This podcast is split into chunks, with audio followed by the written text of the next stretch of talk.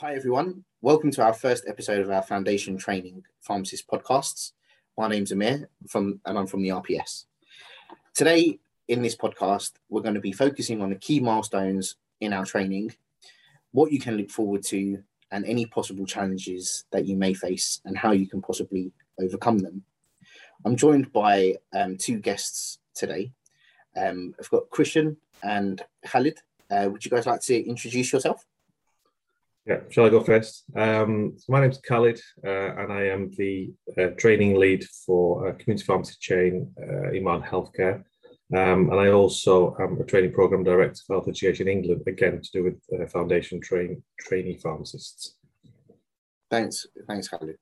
And I think I'm off mute. Uh, yeah, so my name is Krish. Um, I am a recently qualified pharmacist. I am currently back at University of Huddersfield, uh, completing my PhD um, in a novel use of novel biopolymers uh, for for pharmaceutical means.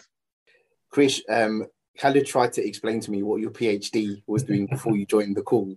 Yeah, and uh, he, he gave very quickly. Then how much you want me to go in depth? it's I'm basically uh, using a biopolymer um, and I'm using it to cut, allow it to stick to the mucosa of the gastric system of, of the stomach to allow um, the release of um, an anti-cancer drug. So it's to do uh, targeted anti-cancer therapy. Wow.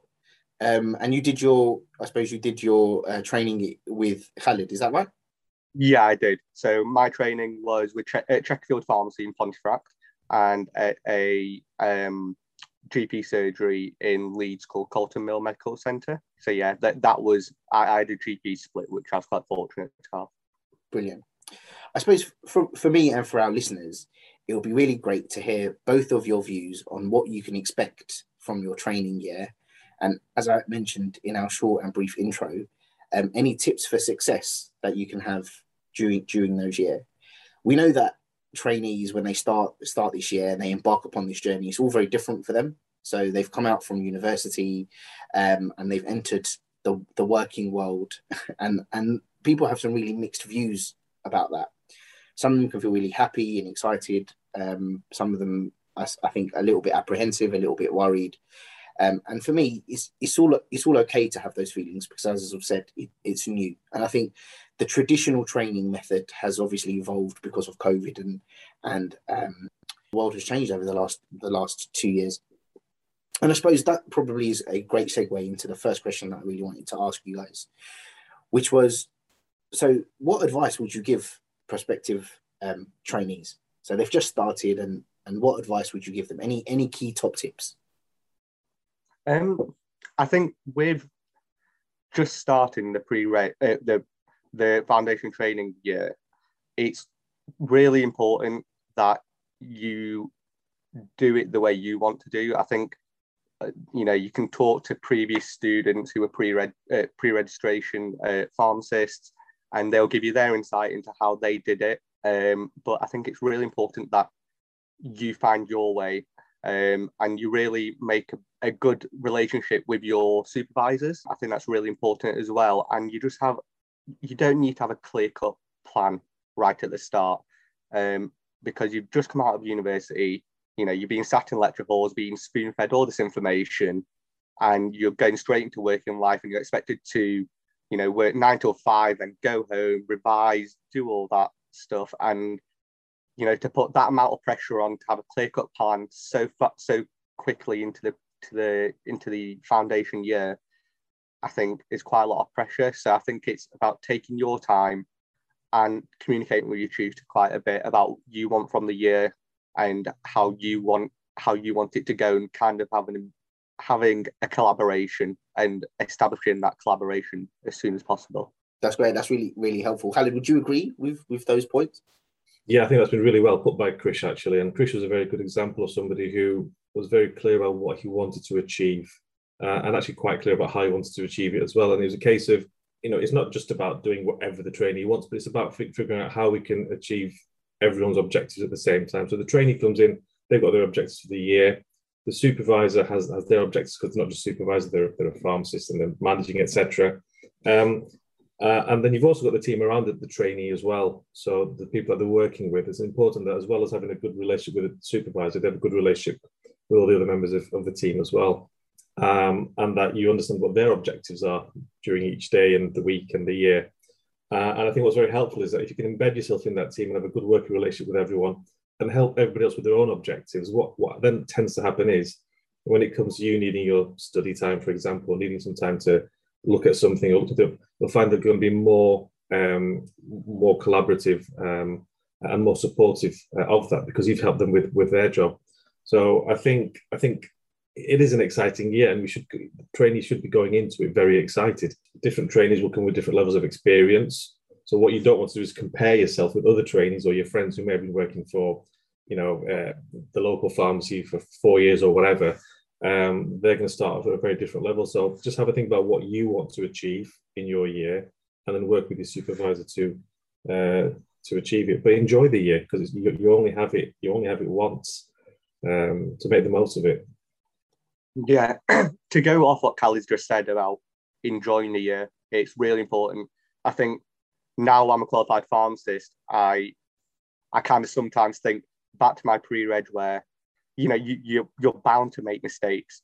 Um, you uh, whilst whilst you're learning on the job and you're you're being put under certain pressures.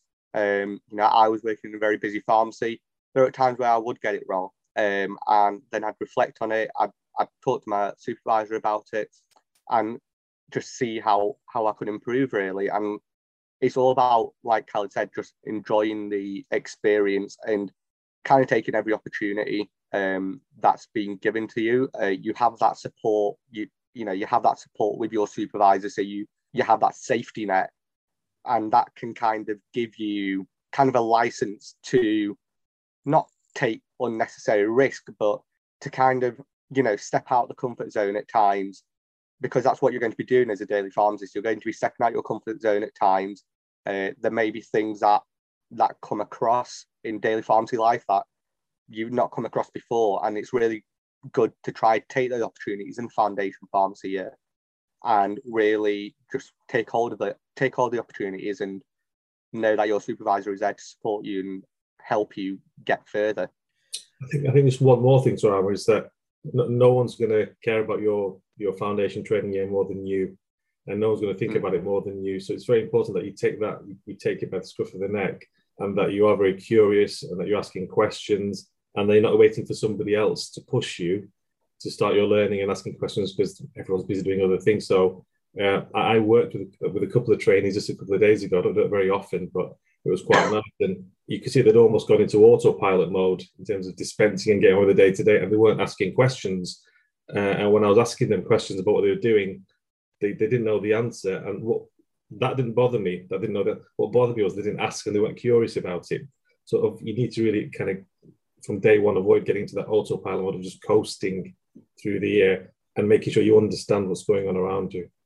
That, that's a, a, a great um, point there because the, one of the questions that I was going to ask um, is that as as Chris was um, describing some of his his top tips, I think I, I absolutely agree with everything that said. But I think often we we hear that trainees um, are a little bit apprehensive because they've they've come from a university environment where deadlines are given to them, so they are told you've got this coursework to submit on this date. Um, and you can and these are the people that are available to you. So it's a very it's a very academic and a very professional relationship.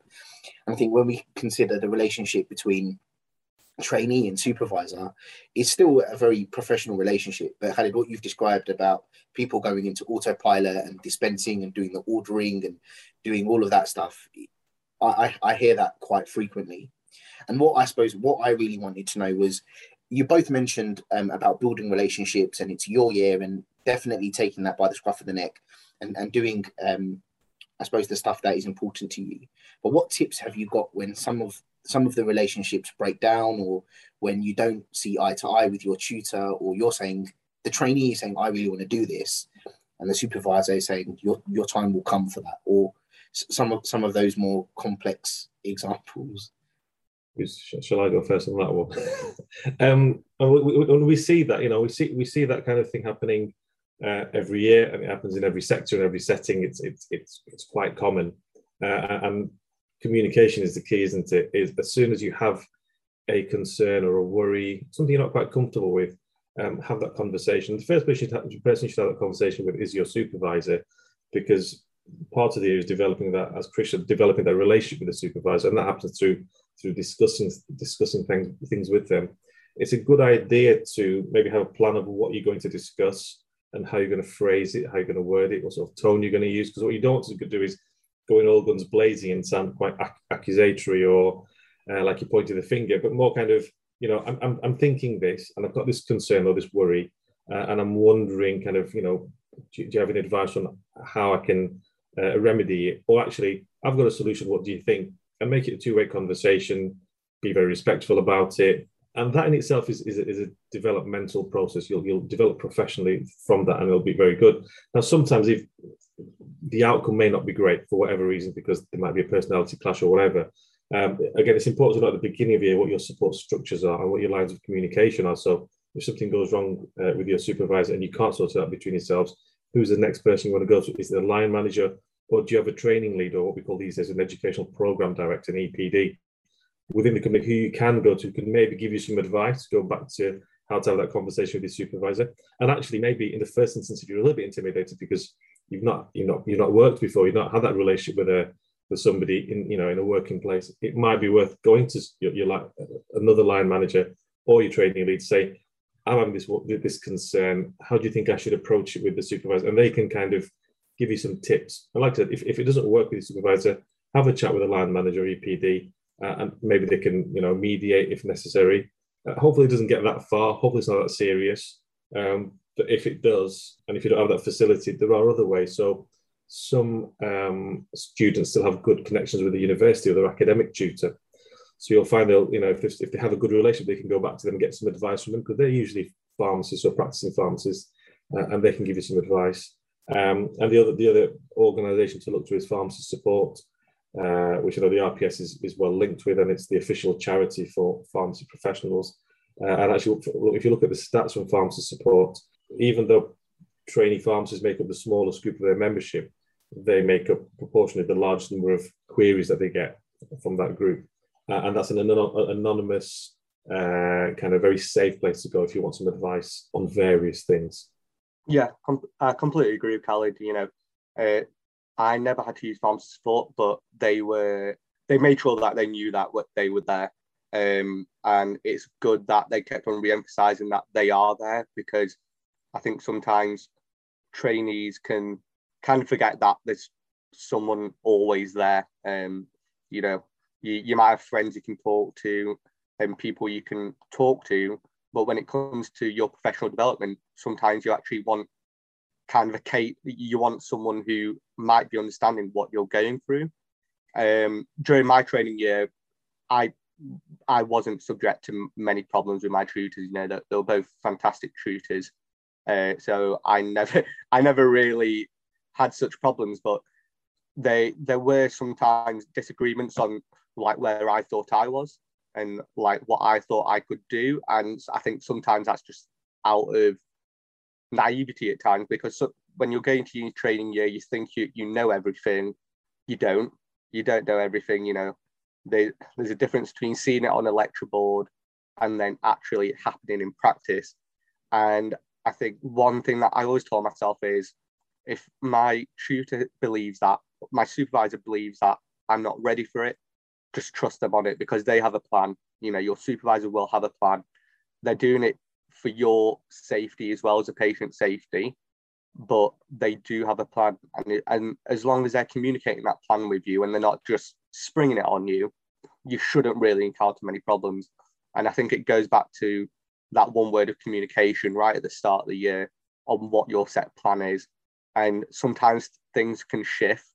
You know, your super your supervisor may think, okay, I don't think he's ready just yet for this. Maybe we'll try it again next month, and that's not something to be disheartened by. You know, because you may have excelled in other areas that they thought you know would have come later. So for myself, whilst I was in GP, um, and especially during COVID, my skills of communication with a patient one on one were were not there because I was talking to patients over the phone, and that is a skill in itself, talking to a patient over the phone. because you're, you're not getting any visual cues off them. You're kind of just hoping that whatever they're saying, there is a sort of an understanding agreement. So when I did have my first patient come in, I was quite scared, to be fair, because you know you you got a patient in front of you. You don't really, you have OSCEs and stuff at university, but when you have an actual patient in front of you, it can get quite daunting. And um, after I reflected back on with my supervisor, she said that, you know, uh, maybe this is something that I want to sit in a few more consultations with. I think at that time I kind of knew that I wasn't ready uh, for that, so I just communicated that to her um, and just said I want to sit in with some more of your consultations so I can, you know, I can learn a bit more and then go back into my own. And that's how we kind of resolved that one because she was trying to push me just that bit further because I think she knew that I could do it, but I didn't feel that I could do it myself. And I just wanted to see a few more consultations and how they worked out. Can I just come in? There's something really important here about um, trainees being very honest about what sort of support they need from day one. So one thing we encourage with our tutors is, is, is the use of something that medics use or med, trainees in medicine use, um, which is called the kiddie ring the kiddie ring interview structure. And what that is, it talks about your kind of what the current role is going to be, what your aspirations are as a trainee, um, but it also delves into kind of your history as well, kind of what work experience you've had. You know, do you have anything that might affect you, like medical conditions? What's your family situation like? Now it's up to the trainee to divulge what they're comfortable with, obviously. But the more you can you can divulge to your supervisor, the more they understand your background, and it's about enabling your supervisor to see you as a whole person and not just a, a, a trainee pharmacist. Um, so if you have a medical condition that might be affecting your work, whether it's every day on intermittent basis or maybe you have a learning difficulty, uh, dyslexia, ADHD, whatever, um, these things may impact on how you perform. Uh, and if your if your supervisor is not aware of that, they're going to mark you quite harshly and be quite strict with you. But if you've if they understand that you've got these medical conditions, or maybe you've got financial difficulties at home, or you've got caring pressures, or something like that, then if you come in you're having a bad day, your, your supervisor's not just thinking, well, you know, Chris is in a bad mood, what's up with him? They're going to also think, oh, maybe something's going on. I'll have a little, little word and see if he's okay. It becomes a very different conversation, a very different experience. So I think, you know, self-declaring that with what you're comfortable with with your supervisors, good for yourself as a trainee, makes things much easier for you. I'm really glad you, yeah. you said that because one of the next questions I was going to ask was just around um, work life balance and well being. So I touched it upon it briefly um, already, but I described earlier where people we hear people say that they've come out of uni and they're they're doing um, a working job. So Chris already described a nine to five, but it might not be a nine to five. It might be an eight to eight. It might be an eight to seven. It could be a Saturday or a Sunday, like holidays. And there's a, there's a, there's a lot on, right? And I think for me, it'd be really really good to I suppose, just highlight some of the top tips um, that we can let our listeners know around how you juggle some of that work life balance um, and how you can help plan and prioritize some of the stuff that that trainees have got going on. Because you're absolutely right, it is it is their year and it's something that they only get a chance of doing once. So um, there are there are obviously other other things, there are competing pressures, and I think it'd be really great to hear from you both. Any top tips that you've got around um, competing challenges and managing a work life balance. Chris, can we come to you first? Yeah, yeah. Um, so during my training year, I I had some, um, you know, that my grandfather was recently diagnosed with dementia and things like that. So that was a competing pressure for me. You know, um, I think anyone who I'm sure people know about dementia, it's not very easy on the family as well as a patient. And that was one thing that I highlighted straight to my tutor and we talked about it and he, my tutor was very supportive of that that you know sometimes i would have to just take a break because at times i would kind of just get worked over at times. Sometimes i would be a bit down and he would understand that. Um, and i think that's one thing you know personal personal issues. To talk about with your tutor is not a bad thing. Um, even though it's personal you may, if you have that relationship with your tutor, that you can talk to them because my tutor I saw as not just a colleague but as a friend because of that's that's the type of relationship we had with each other. You know, we we had laughs, but um, whilst working, but also I could go to him comfortably and tell him about all this stuff. so I think yeah, personal issues is firstly one thing that you should try negotiate with your tutors and tell them about how you are feeling away from work life.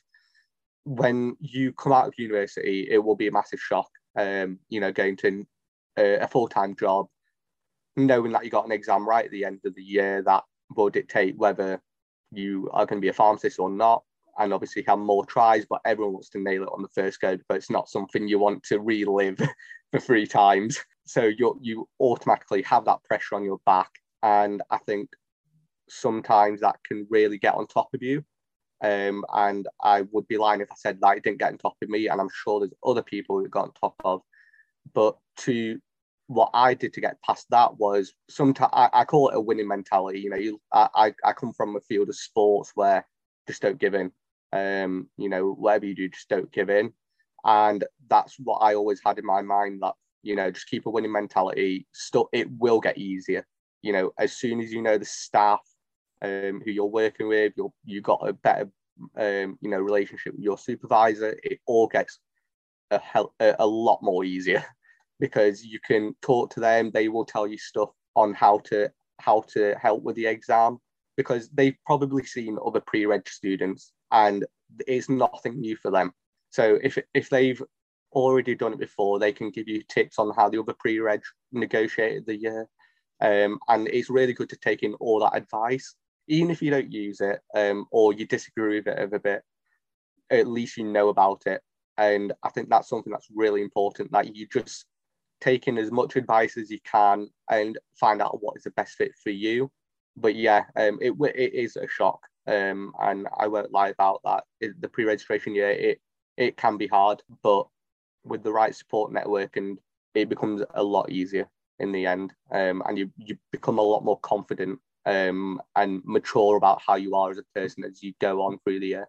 Yeah, I mean, I think I think Chris's point Chris's points are going to be much more more valuable than mine because he's uh, he, he's the guy who's been through it, and I went through it a long time ago. But from from my experience, um, trainees need to remember that it's a marathon, not a sprint. They need to really pace and pace themselves throughout the year. I mean, saying that it goes past really quickly. If you start obsessing about the exam and panicking about the exam from day one, and kind of really throwing yourself into revision from day one, quite quite heavy, um, you'll burn out. There's no way you can you can keep that pace up until the end. So there's something about yes, preparing in advance, but I know Chris was really good at it. From all, and by the way, I wasn't Chris's supervisor. Uh, had another one who was great, um, but I dealt with Chris quite a lot, and um, I remember he had, he had kind of a revision time quite early on, but I think I think it was sensibly paced and not too not too heavy. So that's that's one thing. Um, but in terms of looking after after yourself, you know, you need to take time off. You need to enjoy your time off, enjoy your weekends. Uh, yes, you'll have to do some studying in your free time as well. That's just the way the year is. But the time you have off, make the most of it. I know some trainees, um, because they're so panic, panicked about the exam, they will save up all the holidays, all their annual leave until just before the exam to take it off for revision. And in my experience, that just isn't needed. Usually, a couple of weeks is enough for that intense revision before the exam. Save up your other holiday, your other annual leave, and take regular breaks off. Take a week off, you know, after a few months, another week off after a month, to kind of recharge your batteries and just switch yourself off in that time. And that's really important because if you burn out before the exam, then it's, it's quite hard to get yourself uh, in kind of in, in tip top shape and in the in the zone uh, for the assessment itself. Yeah, I, I was one of those that fell into the trap of, you know, saving up all my annual leave till the end.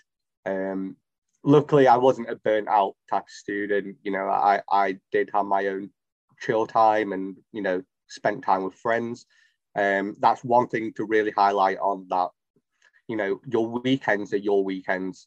You obviously some weekends you may be writing up evidences or doing a bit of light light work, but just make sure that the Saturday and the Sunday are for yourself because that's what working life is. The Saturday and Sunday for yourself. If you want to do work, just try to say even half an hour a day of work after work, whether it's just reading, say, the hypertension guidelines or the asthma guidelines, it will something will stick but that's not saying do it every day. Um, you know, sometimes you just want to go home, just watch some TV and then just go to bed, or you want to go out afterwards. Don't feel guilty about that. You know, I, I, I felt quite guilty at the start because like I should be, you know, I should be working right now and just try get out of that mindset because the only thing that you're compromising is actually your own mental health and you know mental health is becoming a lot more talked about these days. And i think during my pre-registration year um, it was probably highlighted more to me because it's a tough year and especially during covid. And i think you know everyone talks about mental health for healthcare professionals during covid. It's the same for, for trainee pharmacists because there is that added pressure of the exam. So just take time for yourselves. Um, you know khalid said that the year goes by fast. It does go by fast but there's also time as well. You know you, there, there is a lot of time for you to just filter in knowledge learn on the go. Um, and there's nothing better than learning on the go. Um, you know you could read you could read the hypertension guidelines or you could answer a query.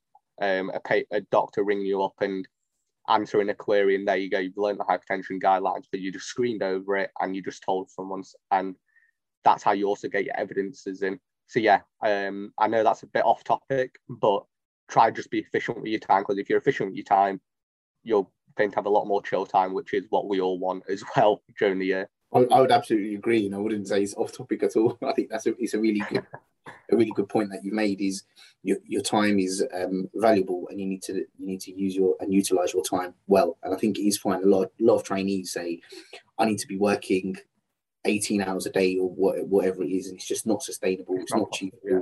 get burnt out and i'm really glad that you mentioned mental health and well-being as well because in my time i was a trainee um, 11 years ago seems like ages ago now but going from being a trainee to being a tutor to being a group uh, training supervisor, yeah, I'm really pleased that mental health and all of this stuff is being discussed more openly because people don't plan it and it's a it's an opportunity to contextualize and apply what you've learned in university, but also on the job. I suppose that's a good point to stop um, and just summarize some of the top tips so um, I'm going to try and summarize because you guys mentioned so much. Um, but I think for me, one of the key things that you both said was this year is really all about relationships.